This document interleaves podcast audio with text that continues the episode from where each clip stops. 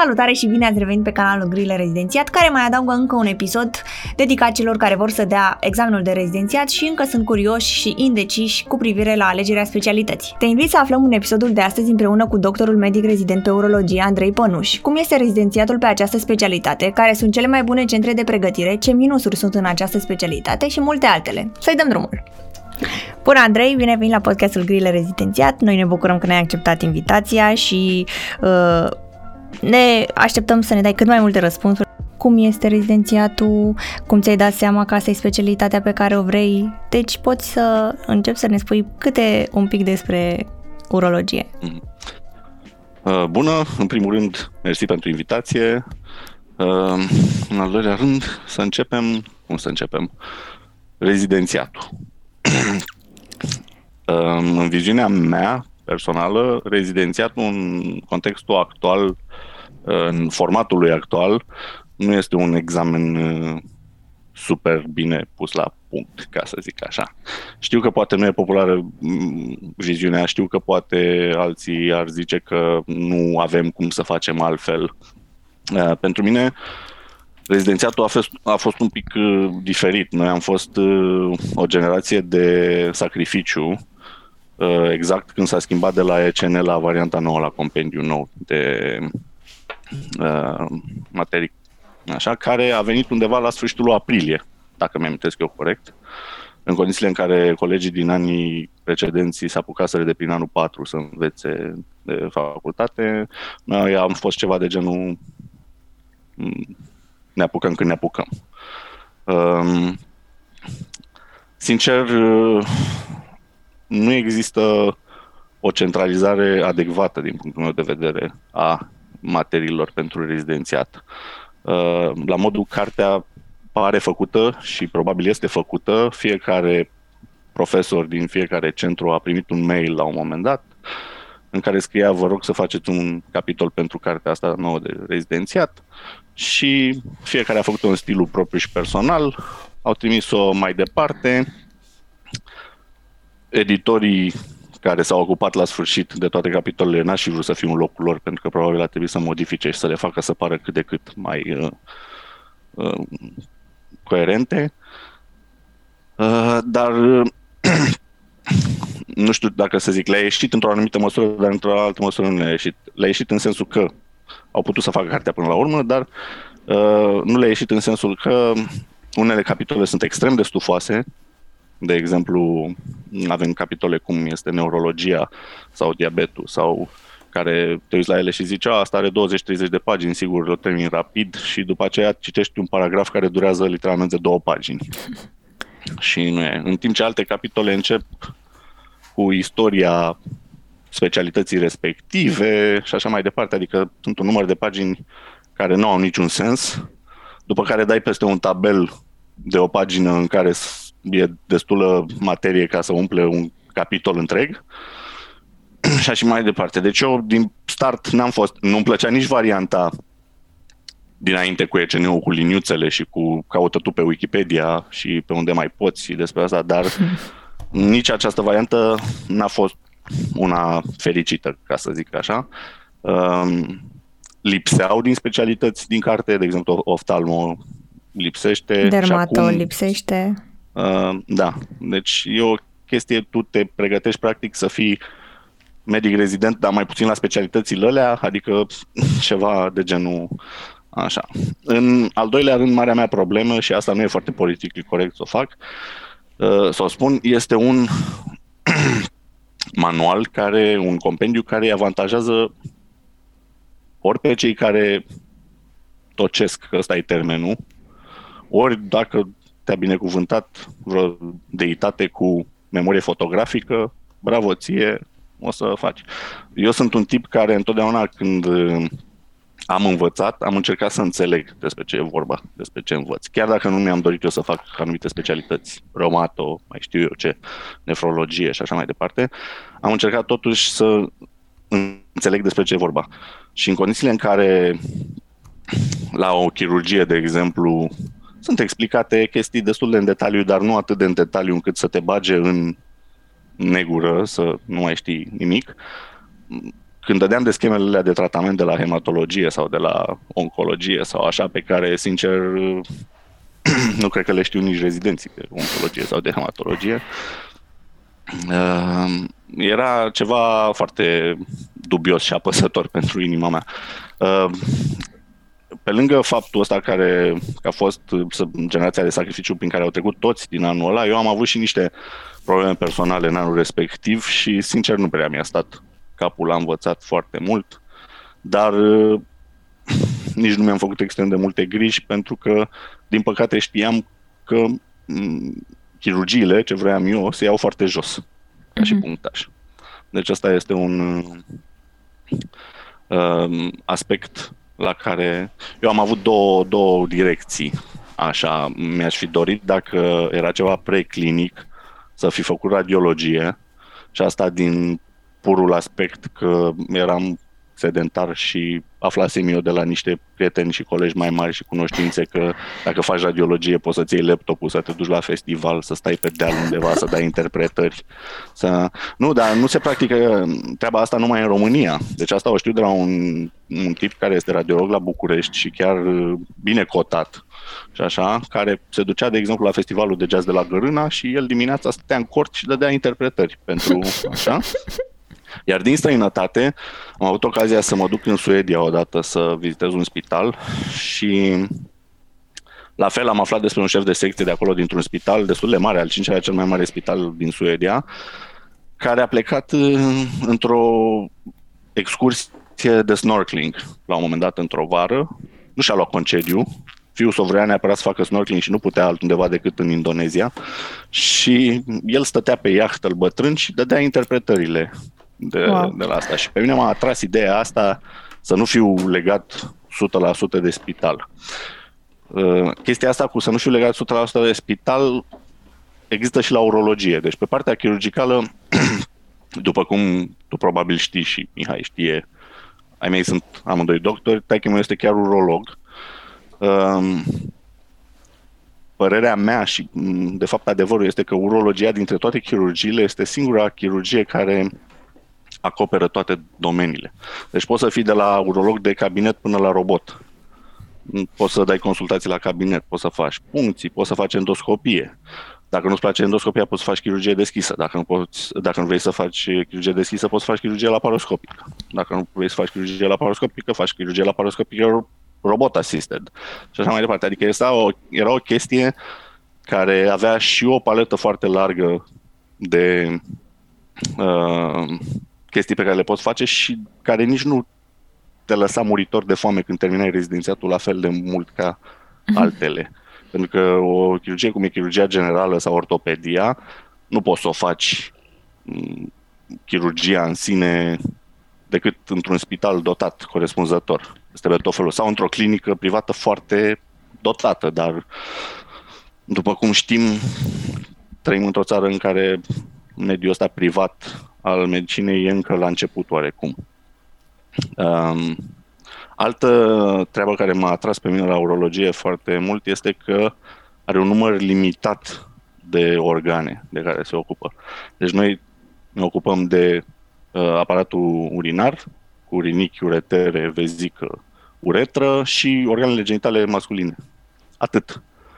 În timp ce o chirurgie cum e chirurgia generală, să faci practică de la tiroidă până la rect și cu totul din, trecând prin sân, stomac, intestine, splină și așa mai departe, este o chestie pe care, sincer, o mai fac românii și nu știu restul este europenilor, pentru că deja în străinătate există chirurgia stomacului, chirurgia tiroidei, chirurgia sânului, deci nu mai e cineva care le face pe toate. Adică o mică, așa cum zicea și Bruce Lee, să nu te ferești de omul care practică o mie de lovituri odată, ci de la care practică aceeași lovitură de o mie de ori. Uh-huh. Ei făcând chestia asta consecventă, dezvoltă niște abilități mult mai bune decât uh, alții care le fac pe toate. Uh, de exemplu, și în urologie a început această supra-specializare, să zicem, deși nu e o supra-specializare în sine, că nu face altceva, uh, sunt urologi care fac numai funcții de prostată. de exemplu. Sunt urologi care fac numai prostatectomii. Sunt urologi care fac numai tumori de vezică. Sunt urologi care fac numai tumori renale. Deci, și, și aici ei au ajuns în punctul ăsta pentru că automat o să ajungem la aspectul ăsta de bani și de politică, nefiind această fugă după pacienți care există la noi, cel puțin, uh, ei și-au permis să facă chestia asta. Aveau un tipul ăsta la care am fost eu în Suedia, care este uh, urolog de origine română, care a plecat imediat după rezidențiat și s-a stabilit acolo cu nevasta, avea un coleg mai pe hol la spital, la două uși, care el făcea numai tumoră de vezică. Și în momentul când îi venea patologia asta într-o gardă sau așa, îl întreba pe respectivul, vrei tu să te ocupi, că știu că tu ești cel mai bun și așa mai departe. Da, și îl luau. Adică nu era bătaia asta, e pacientul meu, țin de el sau așa. La fel și colegul lui, când venea ceva de, de rinichi, îi trimitea lui. Și în felul ăsta ei s-au axat oarecum pe diferite părți ale aparatului și pot să facă la un nivel mult mai ridicat decât alții care le fac pe toate. Asta e cel puțin părerea mea. O fi și vreun, nu vreau să zic, sunt și acei genii care operează orice și așa, dar eu n-am întâlnit încă unul, sincer, în practică, ca să... Um... Și până la urmă, între radio și uro, cum, mă, ce, a, mine a fost, ce a fost um, decisiv? A fost decisiv punctajul până la urmă, pentru că Uh, după cum ți-am zis, a fost și generația de sacrificiu. Bine, a fost toată lumea în boala asta, nu pot să mă plâng de asta, dar am avut eu niște probleme așa. Uh, și n-am luat un punctaj minunat. Am luat undeva în jur de 650, adică mm, chiar uh, m-am dus acasă cu coada între picioare. Dar în timp ce în anii precedenți radiologia se luase foarte jos, pentru că exista încă mitul ăsta al nu lua radiologie că te duci și te iradiezi și așa mai departe. E, în anul meu s-a luat până la 750 ceva de genul, se luaseră toate locurile. Uh-huh. Asta. Și a fost oarecum gata, a rămas urologia, știi cum e. Acum, uitându-mă în spate, um, nu vreau să fiu ca vulpea cu oricum erau acri strugurii, știi? dar uh, mi se pare o variantă mult mai bună pentru că, sincer, cred că m-aș fi plictisit la radiologie. În afară de aspectul ăsta al radiologiei intervenționale pe care poți să-l faci, care am văzut că au început să facă și pe la noi, pe la spital, încet, încet, um, pur și simplu să stai închis într-o cameră, să dai rezultate sau să stai pe munte, vis-a-vis de ce am vorbit mai devreme, să stai dai rezultate, nu, nu mi se părea o chestie așa. Um, trebuie să fie o combinație de hands-on cu teorie, că nu, nu, nu m-aș fi văzând, m-aș fi plictisit relativ rapid. Uh-huh. Uh, Îți mai amintești cum a fost primul an de rezi pentru tine? Mă, primul an de rezi a fost uh, mai atipic pentru mine. Uh, pentru că eu am făcut cele 8 luni de chirurgie, se făceau 8 luni de chirurgie, acum am înțeles că se fac 6 pe, la urologie. Am făcut cele 8 luni de chirurgie prin care am trecut oarecum rapid, așa, cum am trecut noi prin anul ăsta de pandemie. nu, nu-ți dai seama când a trecut și unde s-a dus și așa. Uh, eu am lucrat cu un medic din spitalul numărul 1 uh, din Craiova care avea 3-4 gărzi pe lună opera foarte mult în gărzile respective, uh, dar dezavantajul oarecum era, eram vreo șase rezidenți într-o gardă, dintre care 3-4 erau de an mare și ei făceau grosul. Uh, eu am fost în gărzi și înainte de rezidențiat, dar tot așa ca observator, ca așa, iar acum a pus în față gărzilor acestea de chirurgie tot mă duceam, intram în sală, dar mai mult de dă-mi o pensă sau așa mai departe, nu am văzut. După care se împlinesc cele 8 luni, începe luna septembrie, am făcut, mi-am luat o lună de urologie aici și la jumatea lunii respective îmi propune taică meu, bă, nu vrei să te duci la București, să vezi care e treaba de fapt și pe acolo. Și am zis da, că nu aveam momentul ăla nimic de, de pierdut. Uh, nu eram legat de nimic, nu aveam prietenă încă și așa mai departe. Um, și am zis da. Și am ajuns din octombrie, primul an de rezidențiat, la spitalul profesor Teodor Burghele, fostul Panduri uh, din București. Um, unde e viața total diferită. Deci uh, m-am simțit, după ce m-am dezmeticit, pentru că primele două luni au fost ceva de genul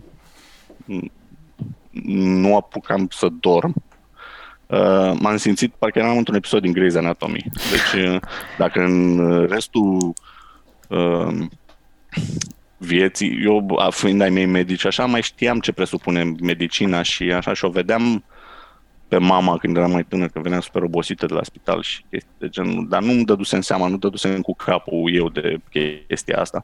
Și în momentul când am ajuns la București și acolo programul este total diferit de de ce înseamnă și nici măcar uh, mi s-a spus și am aflat între timp că există și mai sus decât programul ăsta care îl aveam eu.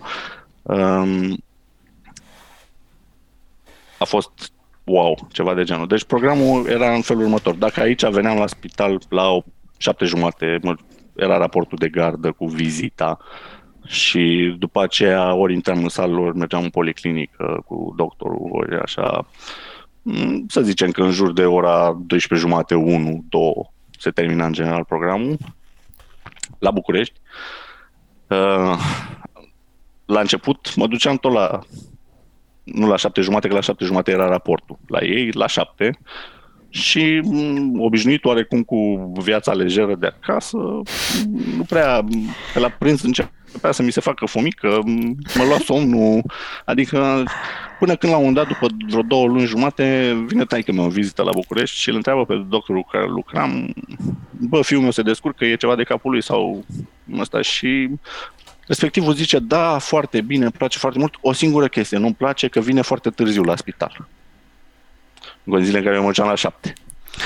Și taică îl întreabă, da, la cât trebuie să vină? Că îi spun să vină la... Și nu, ăsta nu îi răspunde la cât trebuie să vină, dar îi zice eu sunt de la 5 jumate în spital. Și a venit aici meu acasă, mi-a spus chestia asta, m-am uitat la el ca vitelul la poarta nouă, după care de-a doua zi m-am apucat să mă duc de la șase jumate la spital. Deci la șase jumate eram, nu că mă trezeam la șase jumate, eram pe poarta spitalului.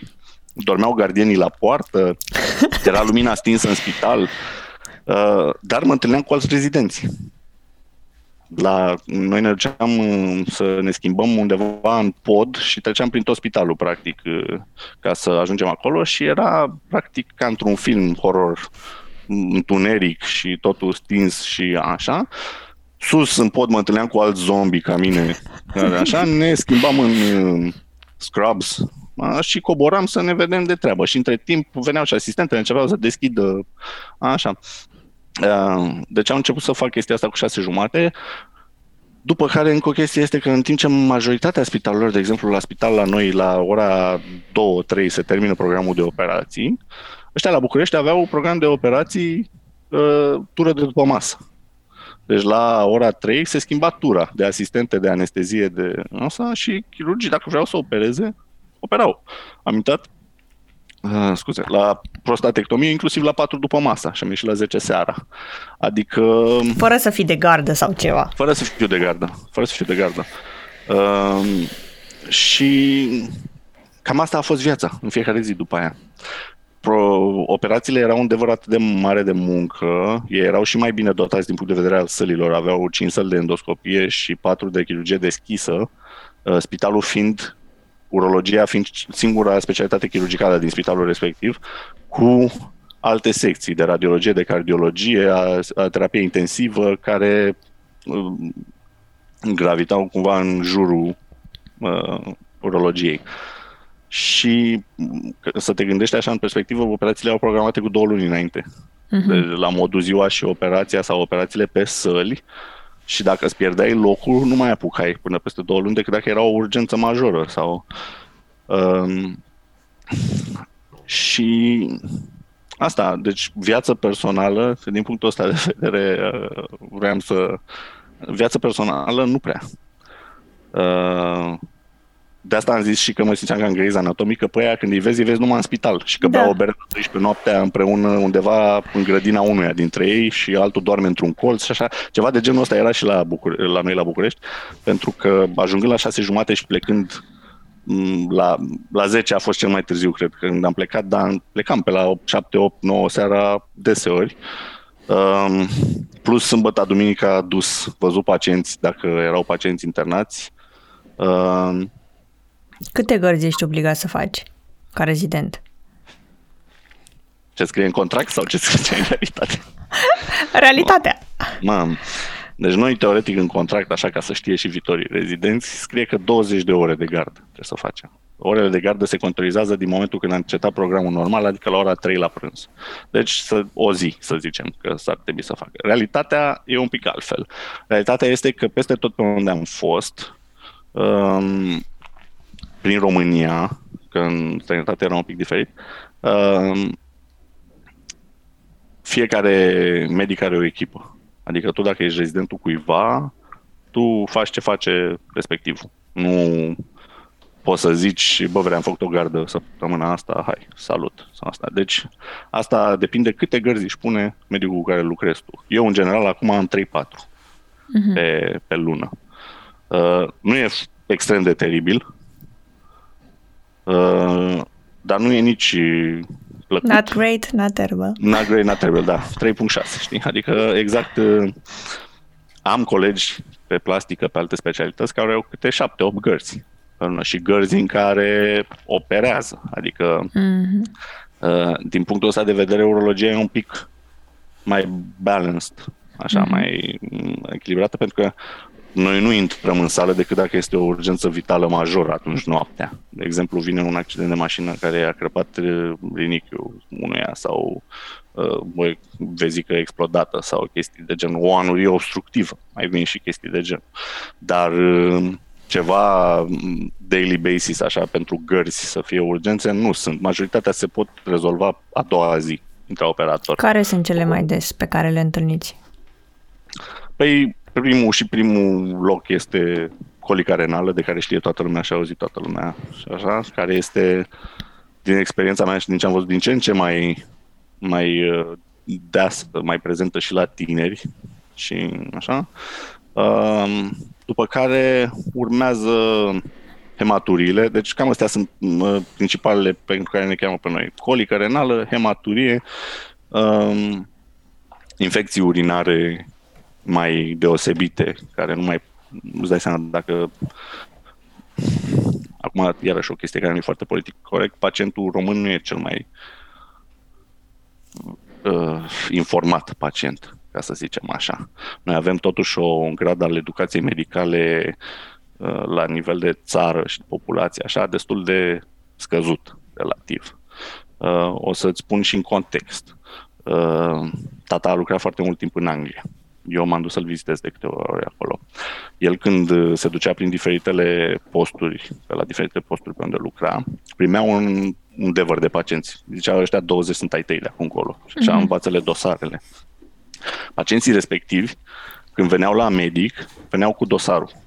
Deci aveau dita mai la analize de cu 5 ani înainte, cu asta, erau foarte educați, așa, antrenați nu vreau să zic dresați, dar la un moment dat chiar așa părea, adică li se spusese, băi frate, voi, asta e viața voastră, voi aveți grijă de ea. Pe noi nu ne interesează că pe noi, pentru noi e afacerea noastră, noi facem tot ce putem să vă ajutăm, dar trebuie să aveți și voi grijă. În România nu există chestia asta. Sunt poate unul din 10 pacienți care vine și știe să spună prin ce a trecut sau ce operație a avut sau așa mai departe. Um, unii o fac, majoritatea o fac pentru că nu știu, unii o fac pentru că nu vor să-ți spună că le e rușine sau mai știu eu ce. Uh, trebuie să tragi de ei să-ți spună. Și um, am avut pacient, de exemplu, care a venit în urgențe cu o colică necomplicată, um, a primit o rețetă, a venit peste o săptămână la control și când l-am întrebat dacă cum se simte, mi-a zis că se simte la fel. Și l-am întrebat, pe păi cum? Rețeta a luat-o? Pa, păi nu, că am pierdut-o când am ieșit din spital. Deci, deci cam ăsta e nivelul, ca să zic așa. Nu sunt toți așa. am dat seama care poți să te înțelegi, dar trebuie un pic să tragi de ei și să, să vezi despre ce vorba. Um, Ai crede că poate să fie uh, profesată urologia și în orașele mai mici? Uh, da. Având avantajul ăsta de care am vorbit mai devreme cu... Chiar și partea chirurgicală? Ma, din ce în ce mai mult văd că da. Se, se,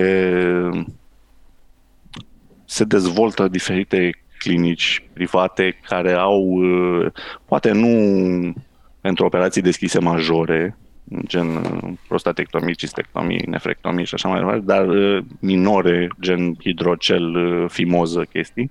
Și, în schimb, au foarte bună aparatură pentru partea endoscopică. La noi partea endoscopică a urologiei este cam pâinea urologiei. Deci noi să zicem că vreo 60%, 70% din intervențiile pe care le facem sunt endoscopice. Îți trebuie uh, competență separată pentru endoscopie, nu? Nu, e nu. în grila de program, ca să zic ah, așa, da. este în uh, materie, în schimb îți trebuie instrumentar și sunt extrem de scumpe. Uh, dacă e să te apuci tu să faci pe cont propriu chestia asta, n-ai să reușești să o faci decât dacă unul ești putere de bogat și vrei tu să te dedici meseriei sau doi faci jos de uh, sponsori de undeva. Uh, dar dacă se strâng mai mulți la un loc și își pun mintea, se poate face chestia asta. Um, s-a ajuns deja la un nivel uh, la care multe din uh, indicațiile de chirurgie deschisă de pe vremuri se fac endoscopic acum. De exemplu, pe vremuri, dacă aveai o, un calcul corariform, uh, adică un calcul care să ocupe tot, toate calicele unui rinichi, uh, trebuia să faci chirurgie deschisă, să tai rinichiul, să scoți calculul ăla, sau câteodată se scotea chiar rinichiul direct. Așa? E, acum există această nefrolitotomie percutanată sau uh, ureteroscopie laser sau dublu abord în care se intră și prin spate, prin lombă și pe jos pe căile naturale cu laserul și se sparge calculul și nu mai trebuie uh, scos rinichiul sau o operație care să te țină în spital după aia încă 10 zile ca să... Uh, deci uh, ăsta este avantajul acesta al endoscopiei și avantajul că noi lucrăm cu niște organe cavitare până la urmă, în care poți să te miști și să îți faci treaba. Nu e ca la ficat, de exemplu, când tai o bucată din el, dar tu nu vezi ce se întâmplă înăuntru. Um, da. Uh, deci se poate, se poate face chestia asta. Se poate face și, cum am zis, pură medicină de cabinet la urologie. Mm, tu ești primul contact după medicul de familie sau uh, după urgență dacă se interesează ei, îi diagnostichezi sau începi să-i diagnostichezi, că ca să-i trimiți să-și facă un CT sau un remene sau așa, nu trebuie să ai tu aparatura respectivă. Și mai departe, dacă e ceva de făcut, trimiți către un centru mai mare. Ce părere ai despre stagiile de practică în străinătate? Ți se aprobă? Le încurajezi? Eu am văzut uh, stagii de practică numai în Anglia. Nu le-am făcut, eu am fost ca observer, să zic ei, acolo pe unde lucra tata. Uh, deci, în primul rând, dacă se aprobă, se aprobă. În general, la, la București am avut foarte mulți colegi care au plecat în Franța, de exemplu. În Franța fiind un sistem mai similar oarecum cu al nostru. În uh, Anglia, sistemul nu seamănă. Este un fel de, eu acesti, acești registrări, mm, registrări se numește rancul ăsta de intrare, ca să zic așa, um, care nu țin de un doctor, țin de secție. În același timp, ei n-au 10 doctori pe secție, mari, primari, au 3 sau 4. Dar acest uh, rezident, ca să zic așa, lucrează cu toți. Deci el e rezidentul secției, nu rezidentul lui Xulescu, ca să mă exprim pe românește. Și este un volum de muncă foarte mare. foarte mare și este un volum de muncă câteodată frustrant pentru că primul an și ceva este multă papetărie, nu faci nimic. practic. Din, încă o dată, din experiența mea, din ce am văzut eu, nu și din ce am vorbit cu oamenii de acolo care făceau chestia asta. Uh, în timp ce aici, poate în anul întâi mai intri într-o sală, mai ții de o valvă, mai vezi ceva. Așa, acolo este un pic diferită situația, dar după ce îți dai drumul un pic și te văd ei că cam mai ce trebuie și așa mai departe, îți dau și muncă la ei e curba asta foarte, întâi ești un fel de secretară și după aia intri direct în brânză din ce în ce mai multe operații și așa mai departe. Um, în Franța e un pic diferit, pentru că acolo e lucrezi și practic mult. Toți colegii mei care au plecat de la București sunt foarte mulțumiți. Unul dintre ei chiar acum câteva zile am vorbit cu el și pleacă iarăși. Uh, dar problema cu stagiile în străinătate este că dacă te duci, du-te cel puțin uh, șase luni, un an. Nu, nu, dacă ai de gând să te duci numai două luni sau ceva de genul, nu și nu își merită, pentru că în două luni nici nu ajung oamenii să te cunoască. Lumea are impresia că medicina, poate are impresia că medicina e așa o chestie care suntem un fel de roboți și nu contează interacțiunea umană. Uh, din experiența mea, interacțiunea umană e cea mai importantă. Și dacă oamenilor le place de tine și văd că te descurci și așa mai departe, uh, îți dau și lucruri de făcut. Dacă te văd că ești mai degrabă erai acasă și dormeai sau chestii de genul, nu, dar e o chestie foarte valabilă pentru că nu, nu-ți spune nimeni în față. Nu vine nimeni să spună, băi, uh, așa, tu nu mai ai ce să cauți, nu știu, nu, te lasă pur și simplu. Deci ei te lasă să-și faci treaba ta, care o vrei tu, și mm, dar nu te mai, nu-ți mai dau de făcut decât chestii care știu că le poate face oricine și bunica lor de acasă. Și chestia asta ține, totul ține de, de munca personală și de gradul de implicare pe care vrei tu să-l ai. Mm-hmm. Eu, sincer, am vrut să plec în Suedia am fost, am, fost, am fost în Suedia, am vizitat, așa, dar n-am făcut stagii și așa. Am vrut să plec în Suedia, din păcate nu se poate, ca și rezident. Este extrem de greu, este... Uh, se poate, dar e extrem de greu. Este ceva de genul, trebuie să te duci tu să faci interviu personal cu spitalul, uh, mm. Să ai un, și un fel de intrare, o scrisoare de recomandare sau două chestii de genul. Este un proces care consumă foarte mult timp. În schimb, ca și specialist, când ajungi specialist în companii de recrutare, care nu numai că îți găsesc ele post și îți fac oferte, te învață și limba prin uh, programele lor. De exemplu, ăsta, tipul, de exemplu, tipul ăsta care a plecat, N-a avut să se niciun contact înainte cu Suedia. A venit într-o zi o companie, nu era fericit aici, a zis da și l-au trimis șase luni la Varșovia să învețe suedeză. Și el a făcut uh, timp de... Deci pe săptămână avea trei zile de 12 ore în care învăța și restul stătea închis într-o cameră de cămin și învăța pe cont propriu. Wow. Și da, da, în șase luni a învățat limba. Adică e o chestie wow.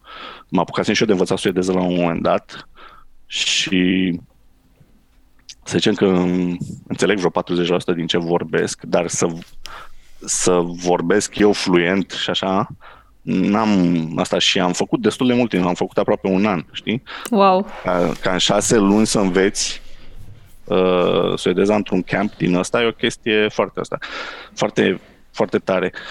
Deci asta, cam asta e ideea cu stagiile. Dacă vrei să te dedici, dacă te gândești să rămâi acolo, de exemplu, am alt coleg care a plecat în anul 2 de rezidențiat de aici, el e mai mare ca mine, eu nu, nu eram încă rezident când, uh, când a plecat el. Um, a plecat în Belgia cu un stagiu de șase luni și a plăcut atât de mult că a rămas. Uh, el e un tip foarte muncitor și înfipt, așa, și oamenii au văzut chestia asta și au zis, păi frate, rămâi. și acum vreau să spun că operează cu robotul. Oh. Adică, știi? Uh, mai depinde și de unde pleci.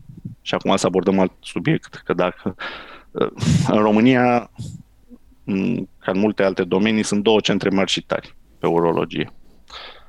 Bucureștiul este pe urologia deschisă, Spitalul Fundeni este imbatabil, adică fac niște, fac niște operații. Eu am fost la niște cursuri pe acolo și uh, spuneau că făceau niște operații refuzate inclusiv de cei din vest Adică...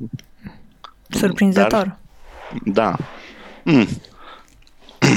Noi avem uh, un uh, părinte al urologiei cumva, adică din cei care sunt încă în viață, uh, academicianul Sinescu, care e încă șef la urologie la Fundeni acolo și uh, i-a ghidat pe toți cei de sub el pe maniera asta de chirurgie deschisă. Deci o fac la un nivel de maestrie. Adică uh-huh.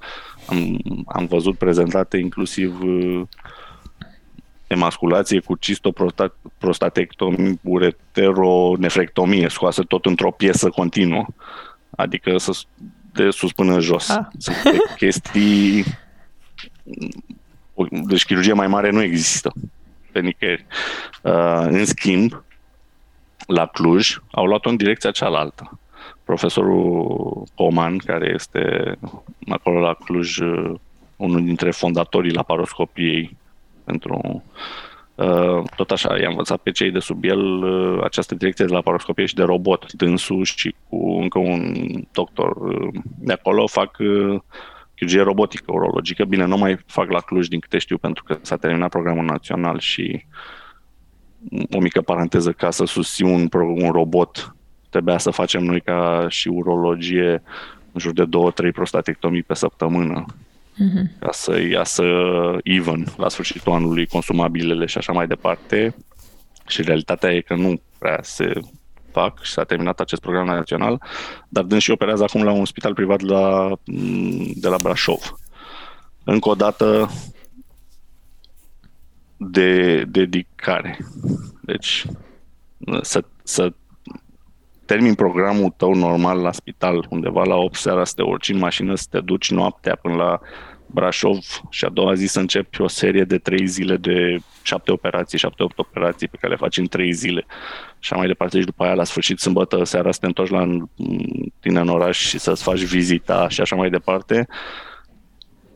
Este o chestie deja pentru mine un pic SF, știu că sunt acești oameni și le mulțumesc acestor oameni pentru că ei sunt drive-ul oarecum pentru restul, dar uh, părerea mea e că trebuie să existe și un fel de balance între mm, viață și muncă, pentru că degeaba pe unii asta îi face fericiți. Pe mine cel puțin dacă aș sta numai în spital așa și la 50 de ani, la 60 de ani să trag linie și să văd că n-am copii și n-am uh, lăsat nimic fizic, în, poate un tablou pe un perete undeva, n-am și nu m-a, nu m-a atras chestia asta. Deci, dar uite că încă o dată asta, urologia le acoperă pe toate, poți să fii de la Există că... ceva competențe suplimentare care sunt disponibile pentru... Mă, competențele ca și specialist după aia sau la finalul uh, rezidențiatului este eterna competență de ecografie pe care o fac toți oamenii care au de-a face cu ecograful.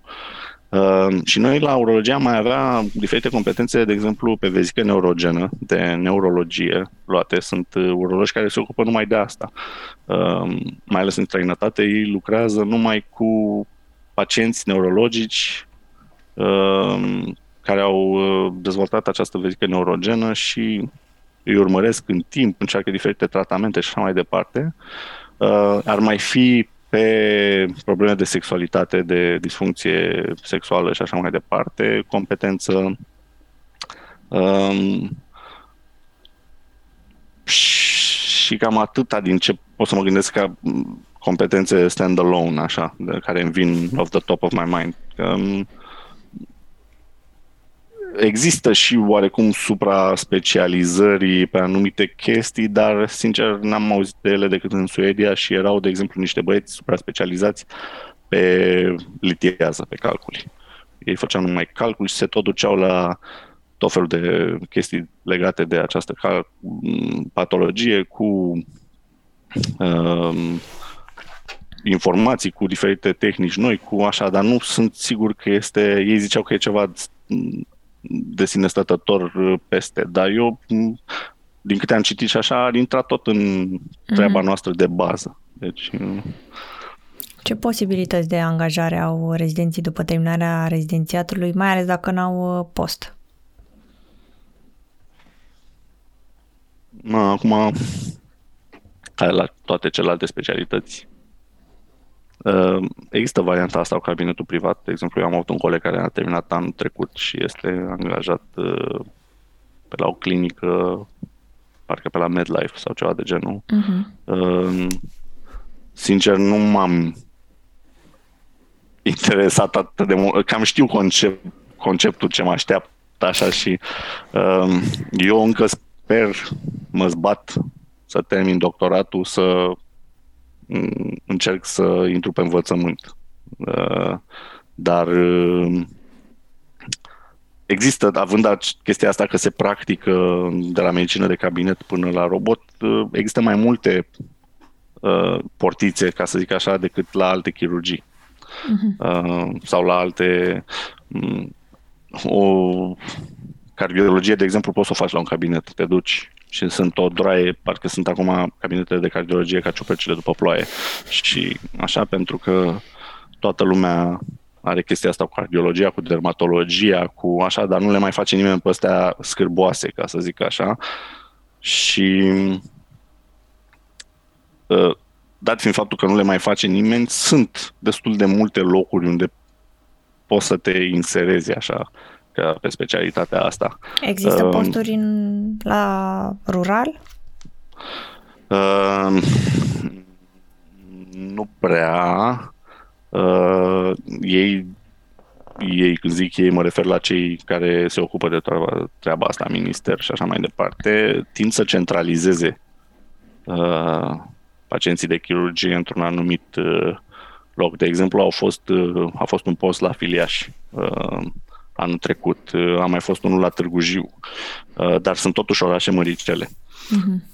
Nu fac nu fac uh, la același nivel, adică ce nu pot ei să descurce, trimit la Craiova sau restul orașelor din mai mici din țară trimit către centru mai mare, cu spital de urgență, în general.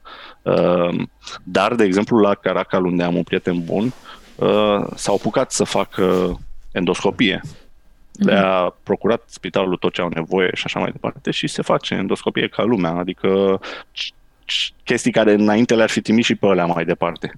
Uh, pietre mai mari, adenome de prostată, tumori vezicale mici, chestii de genul, se fac. Se, um,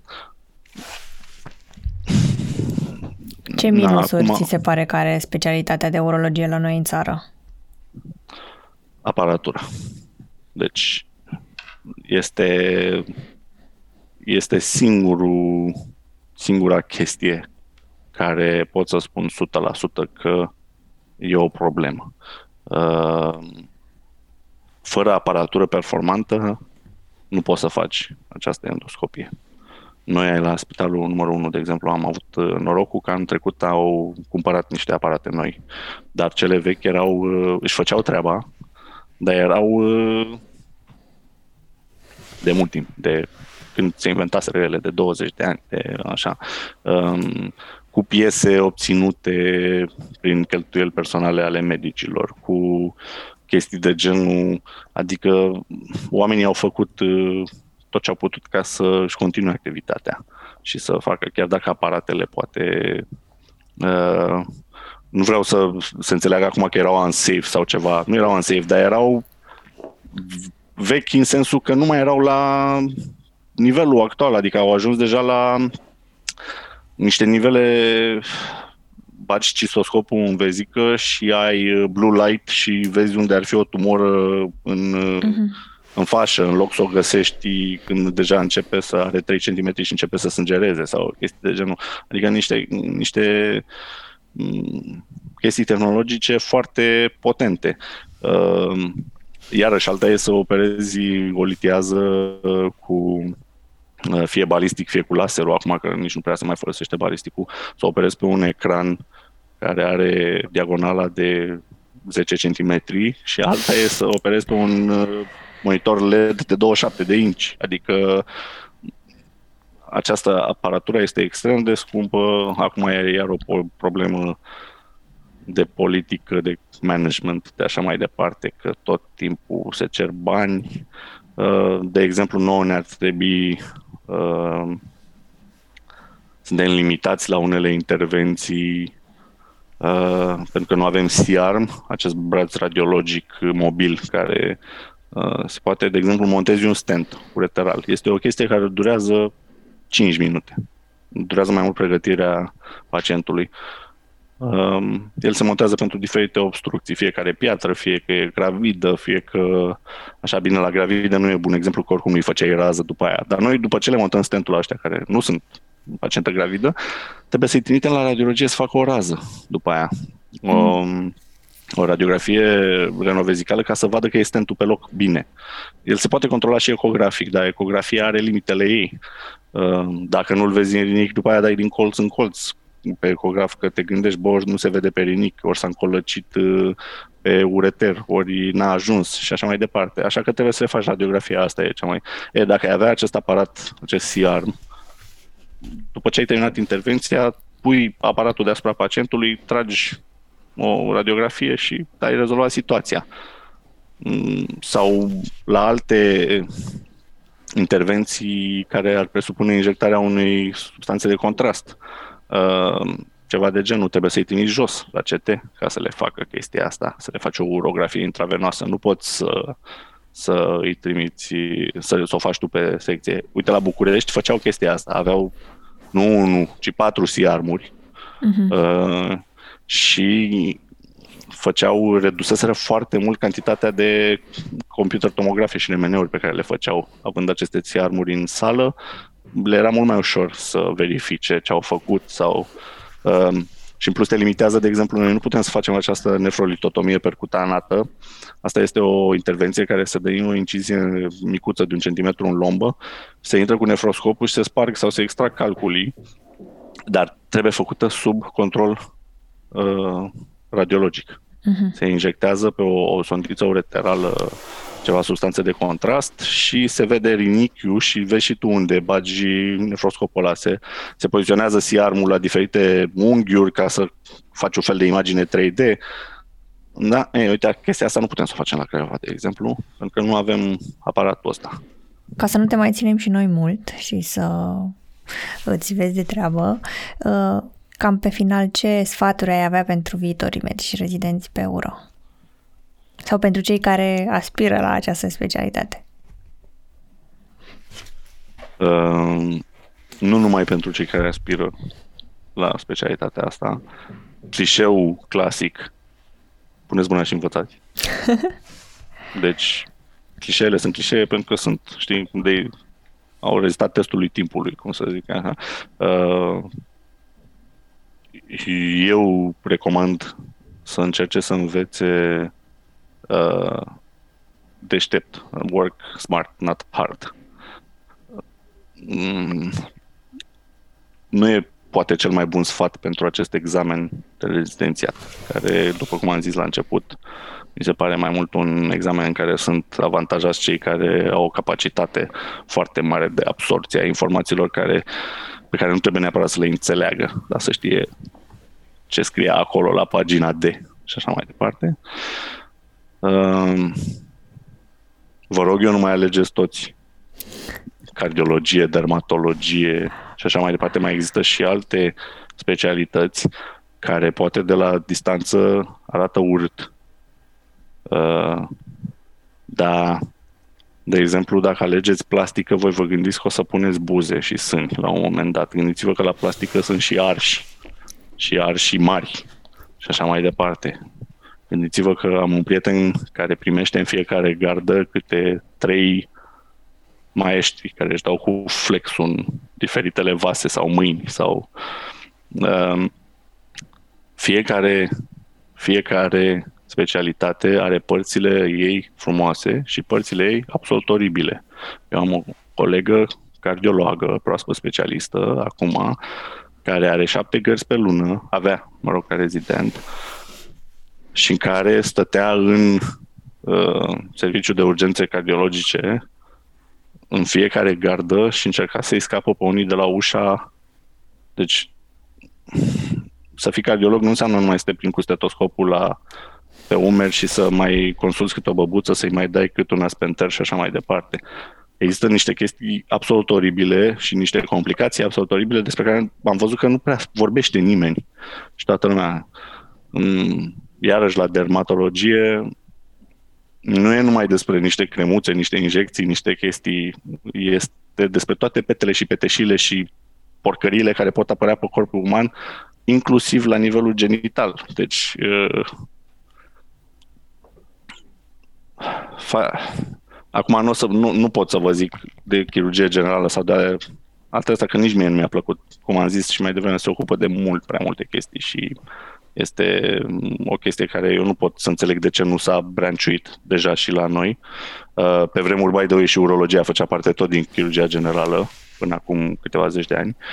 Um, dar mai mai nu știu, am ajuns acum, poate o să fiu un pic răutăcios, am ajuns în punctul în care uh, eu, de exemplu, cu punctajul meu nas, nasol, nașpa, nu îmi făceam nicio problemă că nu să prind urologie.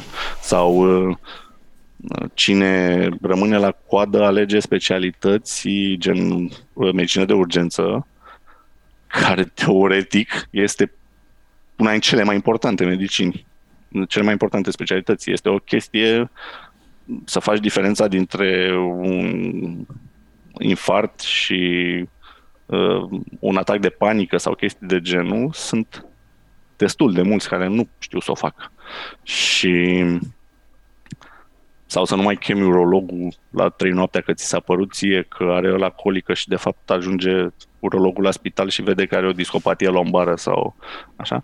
Deci trebuie oameni pregătiți și uh, dornici să-și facă meseria și pe specialități mai puțin atractive și poate unii dintre voi, dacă își aleg uh, chestia asta, o să vadă că le place până la urmă. Um, acum, eu știu că e foarte foarte mișto să te gândești că termini rezidențiatul și te duci la un cabinet de cardiologie, dacă am luat la motivul ăsta și vezi niște pacienți și nu nu te lovești de urgențe și așa mai departe, dar sunt foarte puțini aia care ajung și sunt de obicei aia care dețin cabinetele respective. Tu, ca și medic uh, mic, o să dai din colț în colț o vreme până îți găsești un loc în lume și așa mai departe. Adică sunt, am colegi care au contracte de gărzi cu diferite spitale la filiaș, la nu știu unde și se duc până acolo, fac gărzile respective și ei aveau impresia că o să termine și o să fie totul roz. Mm, nu e chiar așa.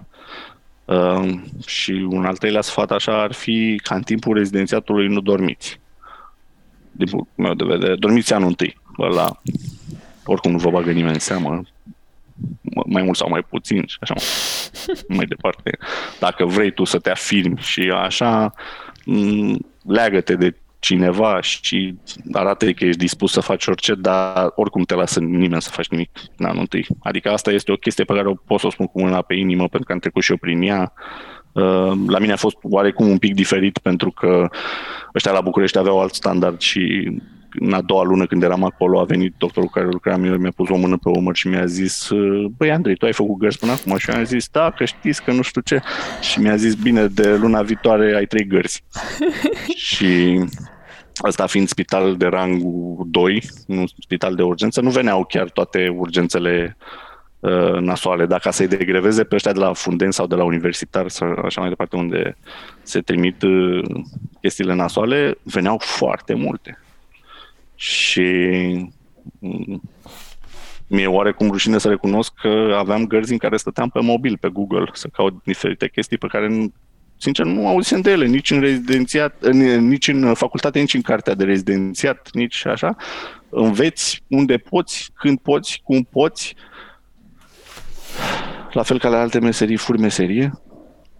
Îl vezi pe unul că face așa, dar nu te uiți numai la el, te uiți și în jurul lui să vezi ce zic și ceilalți, că poate nu face bine, mai ales dacă faci o chirurgie.